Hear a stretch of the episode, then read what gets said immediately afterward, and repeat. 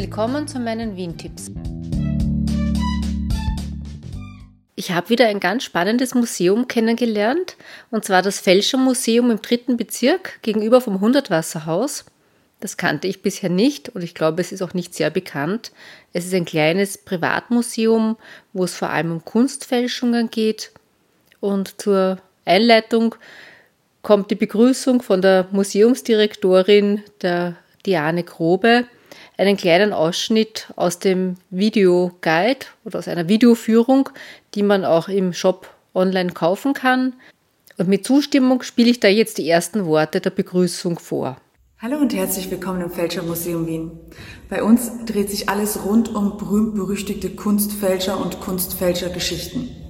Zum Beispiel hat ein Fälscher Hermann Göring im Zweiten Weltkrieg mit einem falschen Vermehr betrogen, wurde aber dafür von ihm mit Falschgeld bezahlt. Ein anderer Fälscher wurde unter mysteriösen Umständen ermordet und wiederum ein anderer Fälscher hat Bomben in seinen Bildern hinterlassen. Diese und viele andere Geschichten erzählen wir in unserem 2005 gegründeten kleinen Privatmuseum. Das Museum ist nicht nur etwas für Kunstinteressierte, sondern ist auch sonst interessant für Leute, die sich für diese Kriminalgeschichten hinter diesen Fälschungen interessieren. Also man erfährt da einiges. Es gibt einerseits eine Videoführung im Online-Shop zu kaufen, kostet 4,50 Euro. Und es gibt auch den Museumsführer als Audio.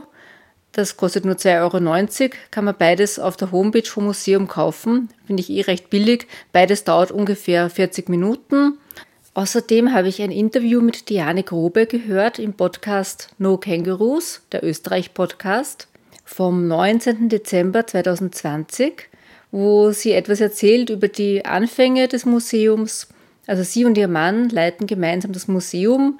Sie haben einmal in einem Urlaub an der Ostsee ein Fälschermuseum besucht und ja, ich sage jetzt in meinen eigenen Worten, sie hat gedacht, sie können das besser machen und haben dann 2005 in Wien dieses kleine Privatmuseum eröffnet. Und übrigens, der Podcast, der finde ich überhaupt sehr interessant, da werden eben bestimmte Städten oder Museen aus Österreich vorgestellt. Zum Beispiel habe ich da auch einen Podcast gehört über das Bestattungsmuseum und aktuell gibt es eine Folge über die Zotter-Schokolade, ein Interview mit der Julia Zotter. Ja, und in diesem Interview und in dem Audioguide habe ich einiges erfahren, was ich bis jetzt nicht gewusst habe. Ich habe mich bis jetzt auch noch nie damit beschäftigt. Also zum Beispiel der Unterschied zwischen Identfälschung und Totalfälschung. Wenn etwas Nachgeahmtes als Original verkauft wird, dann ist das eine Identfälschung.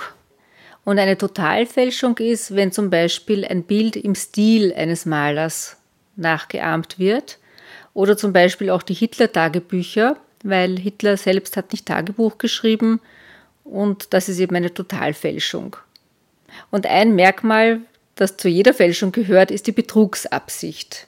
Was ich auch interessant finde, 70 Jahre nach dem Tod eines Malers darf man eine Kopie anfertigen und muss nicht einmal draufschreiben, dass es sich um eine Kopie handelt. Und man geht davon aus, dass in jedem Museum 5 bis 10 Prozent Fälschungen sind oder Kunstwerke, die irrtümlich einem bestimmten Maler zugeordnet wurden. Und ja, das kann zum Beispiel passieren, wenn einfach Kunstsammlungen insgesamt aufgekauft werden. Da lehnt man dann nicht einzelne Stücke ab oder es ist auch oft schwer zu erkennen, ob es eine Fälschung ist oder nicht. Da braucht man Sachverständige. Und es war eine gewisse Zeit lang auch gar nicht üblich, ein Werk zu signieren. Druckgrafiken werden besonders oft gefälscht, weil sie sehr leicht zu produzieren sind. Und mit verschiedenen Methoden kann man objektiv eine Fälschung nachweisen, aber nicht immer. Und auch Expertenmeinungen können da unterschiedlich sein. Fälschungen sind auch ein relativ lukratives Geschäft, weil es gibt relativ geringe Strafen im Vergleich zu anderen Betrugsdelikten, also ein paar Jahre. Und ja, man kann damit sehr hohe Gewinne erzielen. Und in der Zwischenzeit werden sogar Fälschungen am Kunstmarkt gehandelt. Da gibt es eigene Auktionen und so eine Fälschung kann auch 20.000, 30.000 Euro kosten. Das Museum kauft aber nur Werke an, die günstiger sind, also so, ich glaube, 1000 Euro hat sie gesagt. Und vor allem, wo eine interessante Geschichte dahinter steckt. Also entweder eine interessante Lebensgeschichte des Künstlers, des Fälschers oder eine interessante Kriminalgeschichte. Was ich auch interessant gefunden habe, der Eiffelturm darf nachts zwar fotografiert werden, es darf aber nicht veröffentlicht werden, das Foto zum Beispiel auf Facebook oder so, weil da ist eine Lichtinstallation und die ist als Kunstwerk geschützt. Und wenn man in einem Museum ein Selfie macht, also wenn es nicht eh ausdrücklich verboten ist vielleicht, dann muss der Kopf von sich selbst größer sein als das Kunstwerk im Hintergrund. Sonst ist das auch nicht erlaubt.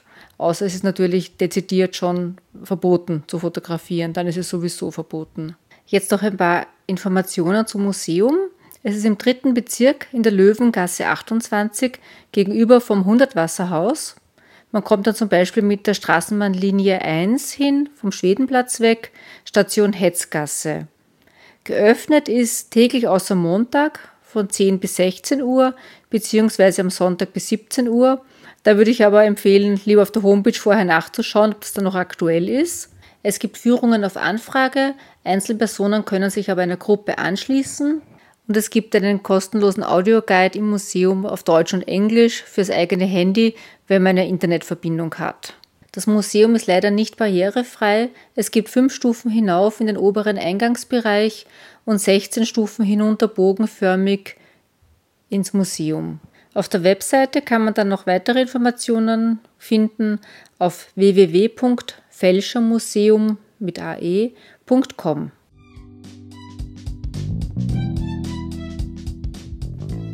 Danke fürs Zuhören und bis zum nächsten Mal. Alle bisherigen Folgen findet ihr auf wien-tipps.info.